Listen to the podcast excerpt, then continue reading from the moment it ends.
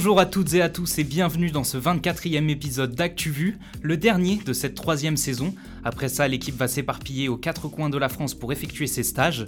Mais ne vous inquiétez pas, il nous reste une vingtaine de minutes pour faire le tour de l'actualité, de quoi rester à jour pour les oraux. À l'international, Thomas va nous parler du retrait du Mali au G5 du Sahel. Chloé en France reviendra sur les nouvelles polémiques du Burkini. Pour l'éco-société, Victor décrypte la réforme SNCF qu'avait mise en place notre nouvelle première ministre Elisabeth Borne. En culture, sport, Mathilde nous déroule le tapis rouge au Festival de Cannes. Et enfin, Lucie va essayer de décrédibiliser notre savoir avec un dernier quiz. Mais d'abord et avant tout, le bel affluoté de Lisa.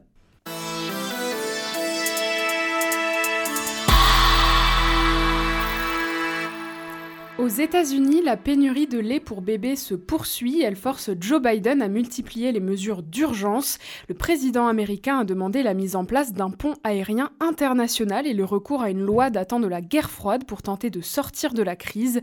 La loi exige des producteurs des ingrédients nécessaires qui livrent en priorité les fabricants de lait infantile. Ce lait est une nécessité, en particulier dans les foyers modestes où les mères reprennent le travail immédiatement après l'accouchement et ne peuvent pas allaiter.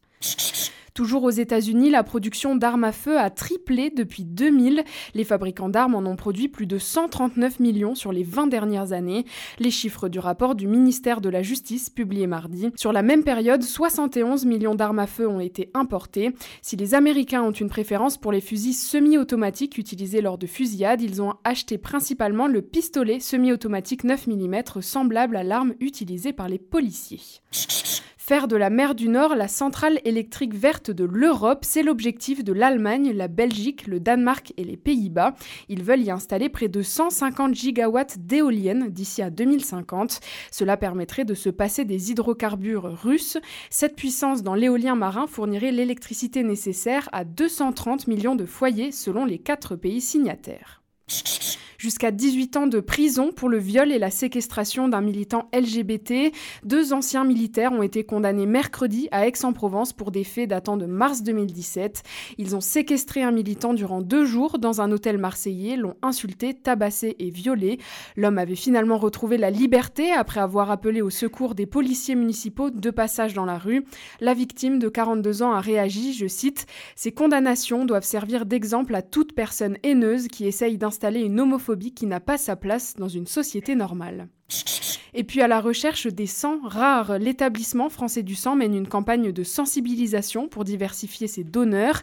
Il tente de varier les profils dans ses collectes pour pouvoir transfuser les patients avec un groupe sanguin spécifique, souvent d'origine afro-caribéenne. Au-delà des quelques groupes connus, A, B, O, plus, moins, il existe 380 groupes différents. 250 d'entre eux sont considérés comme rares, donc très précieux en transfusion. Everybody knows the rules. You are entitled to a beautiful new blue passport. We did it, Joe. God bless you all. Le Mali de plus en plus solitaire en Afrique, le pays a décidé de quitter l'organisation G5 Sahel. Il proteste contre le refus des pays membres de le laisser présider l'organisation. Thomas, cette décision est une nouvelle étape dans l'isolement du pays. C'est en tout cas ce que laisse penser l'action de la junte malienne. Elle est au pouvoir depuis mai 2021 et elle a décidé de se retirer du G5 Sahel, cette organisation politico-militaire créée en 2014 qui compte aussi la Mauritanie, le Tchad, le Burkina Faso et le Niger. Elle se compose d'environ 5000 militaires. La raison, la conférence des chefs d'État de l'organisation, elle devait se tenir en février, elle devait être le début de la présidence malienne du G5, mais trois mois plus tard, elle n'a toujours pas eu lieu. Le gouvernement malien accuse un État membre de s'opposer à sa présidence mais sans le nommer. Il prétend également qu'un État extérieur est à la manœuvre, il dénonce une perte d'autonomie et une instrumentalisation, pareil sans donner aucun nom. Les relations diplomatiques maliennes se sont particulièrement dégradées ces derniers mois. Depuis janvier, le pays fait l'objet de sanctions économiques des États ouest-africains. Il sanctionne ainsi la junte qui souhaite se maintenir au pouvoir. Deux putschs ont frappé le pays en deux ans. Mais ce n'est pas tout. Début mai, le gouvernement a mis fin au traité de coopération avec la France débuté en 2014. La France qui accuse d'ailleurs la junte de s'assurer les services des mercenaires du groupe russe Wagner.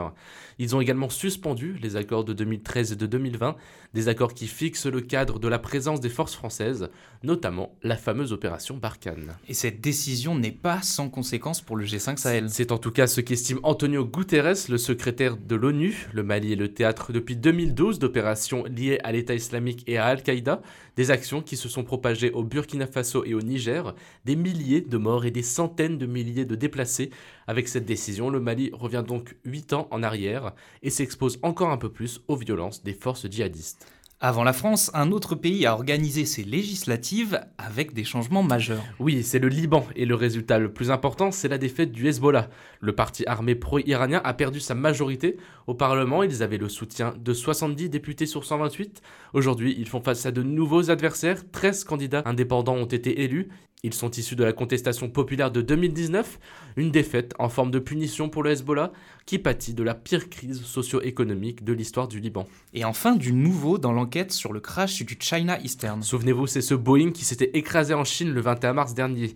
123 passagers et 9 membres d'équipage sont morts. Et eh bien, selon les premiers éléments de l'enquête, la chute de l'avion n'aurait rien d'un accident.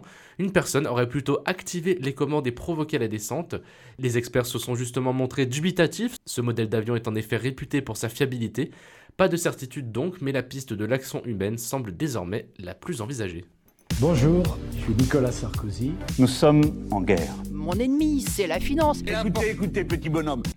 C'est un sujet qui fait du bruit depuis quelques années, le fameux burkini, ce maillot couvrant prisé de certaines femmes musulmanes, et c'est à Grenoble, Chloé, qu'il est autorisé depuis lundi 16 mai dans les piscines municipales.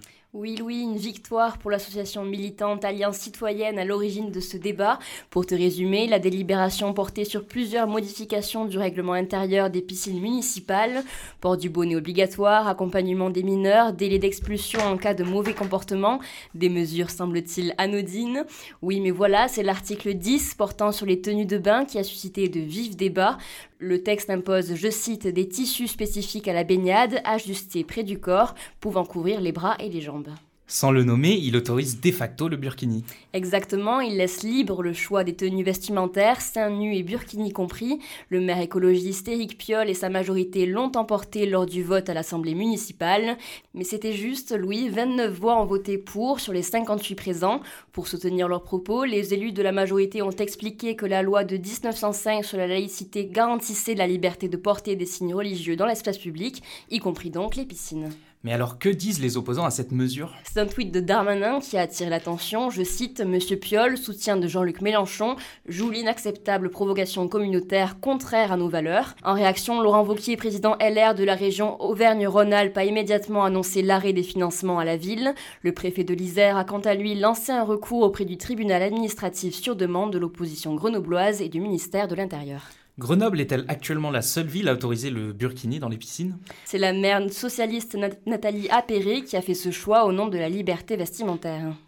Le Burkini n'a pas fini de faire parler de lui, mais cette semaine, Chloé, on parle aussi de ces cold cases qui refont surface et qui vont être remis sur la table. En effet, Louis, pour le moment, ce sont 107 dossiers qui ont été remontés par la police au nouveau pôle judiciaire dédié aux affaires non élucidées, des dossiers sélectionnés en fonction de l'ancienneté des faits et du risque qu'ils tombent dans la prescription.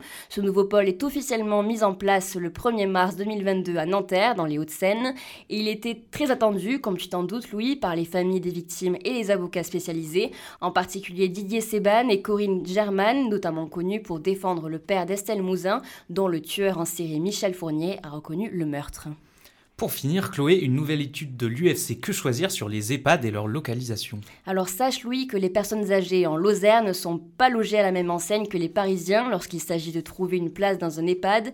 Cette étude dénonce d'intolérables disparités géographiques et économiques en matière de places disponibles et de prix dans ces établissements. fais gaffe, un coup t'en as, un coup t'en as ah. plus. Elle est là la réalité de nos hôpitaux Oh, gardez vos nerfs Moi je suis une star des maladies infectieuses.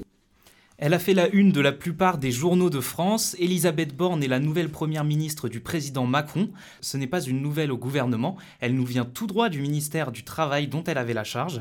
Avant ça, c'était celui de la transition écologique et sociale, mais son entrée dans l'équipe d'Emmanuel Macron, elle le fait dès 2017 en tant que ministre chargé des Transports. Victor, bonjour. Bonjour Louis. Justement, de son temps au ministère des Transports, elle a mené une réforme historique et vous faites son bilan aujourd'hui.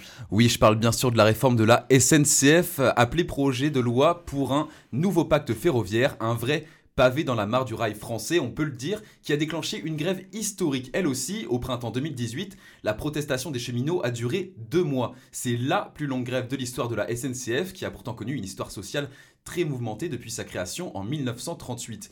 Alors, sur quoi porte cette loi? Aujourd'hui adoptée 3 points. 1. Le statut des cheminots disparaît pour de nouvelles embauches. 2. La SNCF devient une société anonyme à capitaux publics. Et 3. Le point sur lequel on s'arrête euh, aujourd'hui. Les rails de France s'ouvrent à la concurrence. C'est cet aspect qui rend historique la réforme. Avant, la SNCF avait le monopole sur le transport des voyageurs dans l'Hexagone, une situation assez exceptionnelle comparée à des voisins européens qui ont libéralisé plus tôt, comme l'Allemagne et l'Italie. Si on se fie au calendrier de la réforme, voilà comment ça se passe. Depuis 2019, l'État ou les régions peuvent, s'ils le souhaitent, lancer des appels d'offres pour les lignes TER. Les marchés des lignes TGV est lui ouvert librement à la concurrence depuis décembre 2020. Mais je ne sais pas si tu as remarqué en prenant le train, Louis, on ne voit pas grand-chose si ce n'est des logos SNCF. En réalité, vous pourriez voir une nouvelle tête, juste une, si vous faites un Paris-Lyon, celui de Trenitalia, une compagnie d'Italie donc, qui a ouvert une ligne il y a six mois. Il reste encore aujourd'hui le seul concurrent installé en France. Et pourquoi c'est le seul concurrent deux ans après l'ouverture du rail? Bien, Principalement à cause d'un problème de normes qui entraîne un problème de temps et un problème de coût.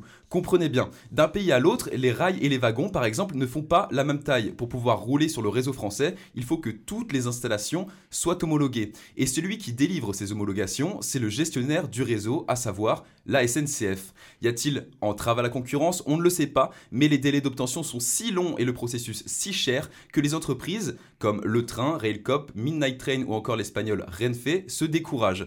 Lors d'un appel d'offres fait par le gouvernement pour ouvrir des lignes Nantes-Lyon et Nantes-Bordeaux, le seul et unique candidat, je vous le donne dans le mille, c'était la SNCF. Ajoutez à ça une contestation sociale qui continue côté cheminots et ça vous donne une ouverture à la concurrence quelque peu fermée. Le paradoxe, c'est qu'à partir de 2023, les régions seront obligées de lancer des appels d'offres qui répondra à l'appel? Mystère. Dans l'actualité sociale de France, une décision de la Cour d'appel de Paris surprend. Celle de renoncer au blocage de 9 sites pornographiques accessibles aux mineurs. Deux associations avaient saisi la justice contre ces plateformes. La raison? Elle ne ferait pas assez pour empêcher l'accès des mineurs à leur contenu. Un message d'alerte Avez-vous plus de 18 ans? Ne suffit pas. Mais jeudi 19 mai, la juridiction a débouté les plaignants pour non-respect du contradictoire. Ici Bob Sinclair, j'écoute. Quand on y va, on va agressif. La chatte, la chatte qu'il a, la chatte Mathilde, le Festival de Cannes a ouvert ses portes et déroulé son tapis rouge ce mardi soir. Elle va durer jusqu'au samedi 28 mai. C'est l'occasion d'entendre cette musique, de voir des stars, des paillettes, mais surtout de parler de cinéma et de récompenser le 7e art. Et puis déjà, ça fait plaisir à voir, mais cette édition, elle ressemble aux éditions habituelles, pas comme l'année dernière où Covid oblige. Le festival avait dû lui aussi se soumettre aux restrictions sanitaires. Cette année, le protocole a été bien allégé. Ensuite, ce qu'il faut retenir absolument, c'est le nom du président du jury. L'année dernière, c'était Spike Lee. Cette année, place à un Français, Vincent Lindon. C'est lui qui désignera le film qui recevra la Palme d'Or parmi ceux sélectionnés. Pour rappel, c'est le film Titane qui a reçu le prix l'année dernière, film dans lequel Vincent Lindon a joué. À Cannes, il y a la Palme d'Or, mais aussi les Palmes d'Honneur. Oui, après Jodie Foster en 2021, c'est l'acteur américain Forrest Whitaker qui l'a reçu. Vous le connaissez pour ses films dans Star Wars, Good Morning Vietnam ou encore Black Panther. Une palme d'honneur surprise a aussi été remise à Tom Cruise. Il a foulé les marches de Cannes à l'occasion de la projection du nouveau Top Gun Maverick dans lequel il joue. Et mardi soir, c'était la cérémonie d'ouverture. Que faut-il en retenir? Eh bien, c'est assez rare pour être souligné, Louis, puisque pendant près de 10 minutes, Volodymyr Zelensky est apparu via un écran sur la scène du festival.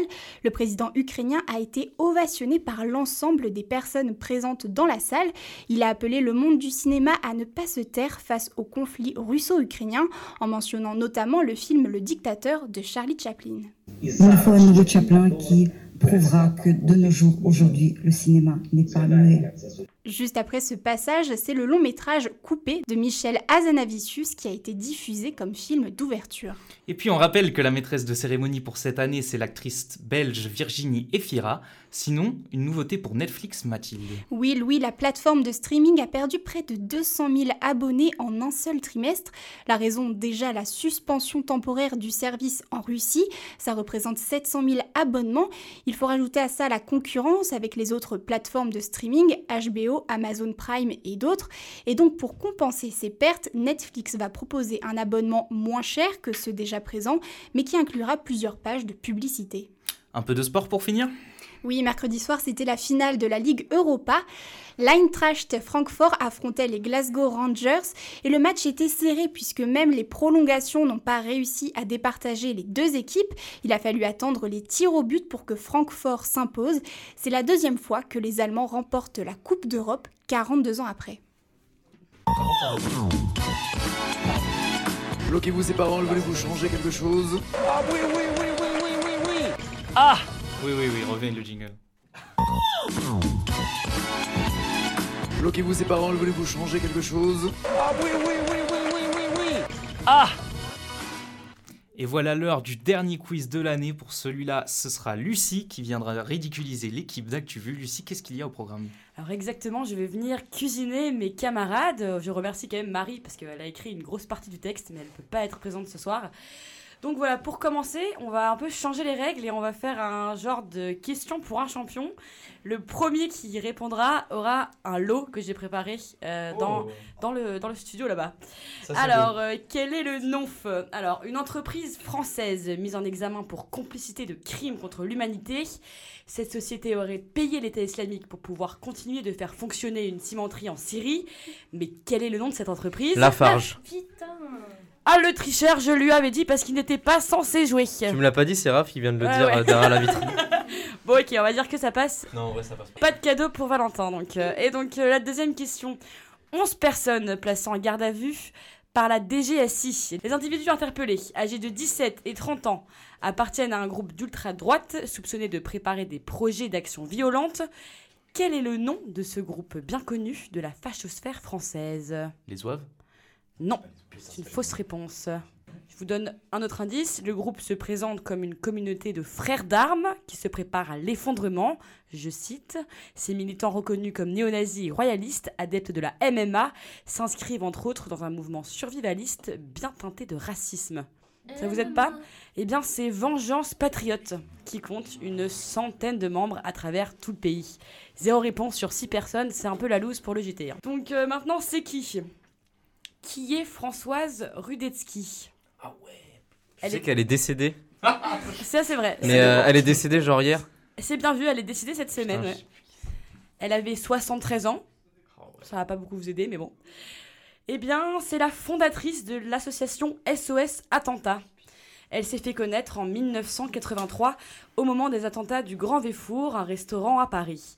Victime, Françoise Rudetsky décide alors de s'engager auprès des personnes touchées par les attentats. Elle parvient notamment à leur faire obtenir le statut de victime civile de guerre. Et maintenant, c'est une question qui sera facile pour toi, Thomas, mais si tu trouves Festival la réponse, il va falloir me faire une biographie d'au moins 20 secondes. J'ai rajouté cette règle, gratuit. Alors, je te laisse nous éclairer de ta culture cinématographique impressionnante et nous faire le CV de Vincent Lindon. Alors, il s'agit d'un acteur, producteur et réalisateur français. On l'a notamment vu récemment dans La loi du marché, pour lequel il a gagné le César du meilleur acteur. Il est cette année le président du festival, euh, du jury, pardon, président du jury, pardon, du festival de Cannes, puisque le président du festival est, pour la dernière fois, Pierre Lescure. C'est devait être un sans faute et il manque 5 secondes dans le timing. C'est dommage. C'était bien tenté. et maintenant, qui a dit? Elisabeth Borne, c'est Macron bis. C'est le même profil, les mêmes idées et les mêmes réalisations brutales. Marine Le Pen. C'est bien Marine Le Pen qui a prononcé ces mots, à la suite bien sûr de l'annonce d'Elisabeth Borne en tant que première ministre.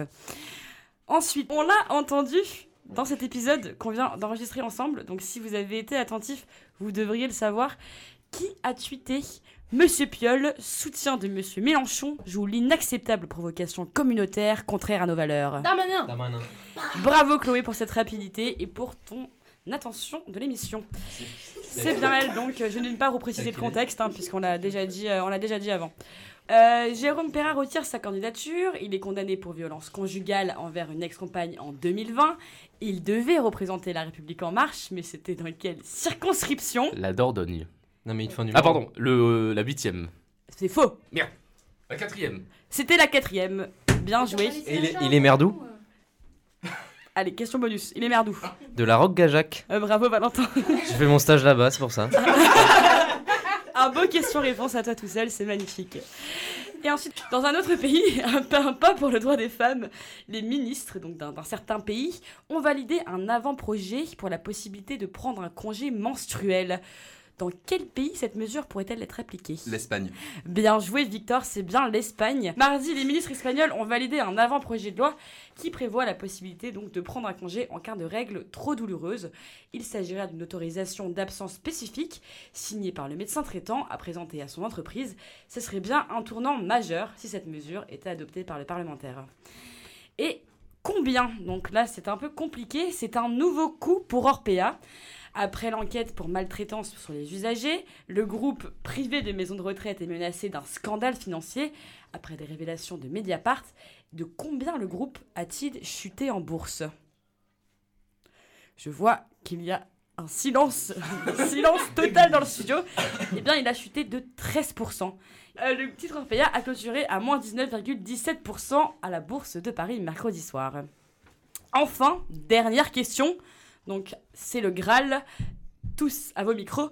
McDonald's a annoncé la fermeture de ce restaurant en Russie dans le contexte de l'invasion en Ukraine. À combien s'élève le nombre de fast-food qui sont concernés? 70 000. Faux, 1300. faux, 5000. faux. Moins, moins que tout ça.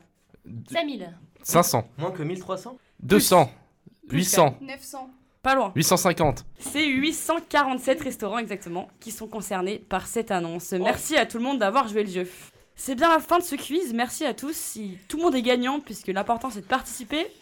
Et en même temps, personne puisque personne n'a fait de sans faute. Merci à tous. C'était super cool.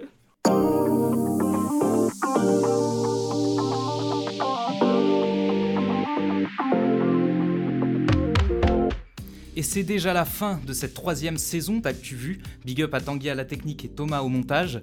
Merci de nous avoir suivis jusque-là. On espère vous avoir été utile pour la préparation de vos concours. On se retrouve à la rentrée prochaine avec une nouvelle équipe qui reprendra le flambeau. En attendant, ne lâchez rien pour les oraux, ça va le faire. Et quelle que soit l'issue, restez déterminés. Si vous voulez vraiment devenir journaliste, vous le deviendrez. Dans tous les cas, n'oubliez pas de décompresser cet été, vous l'avez bien mérité. Portez-vous bien. Peace.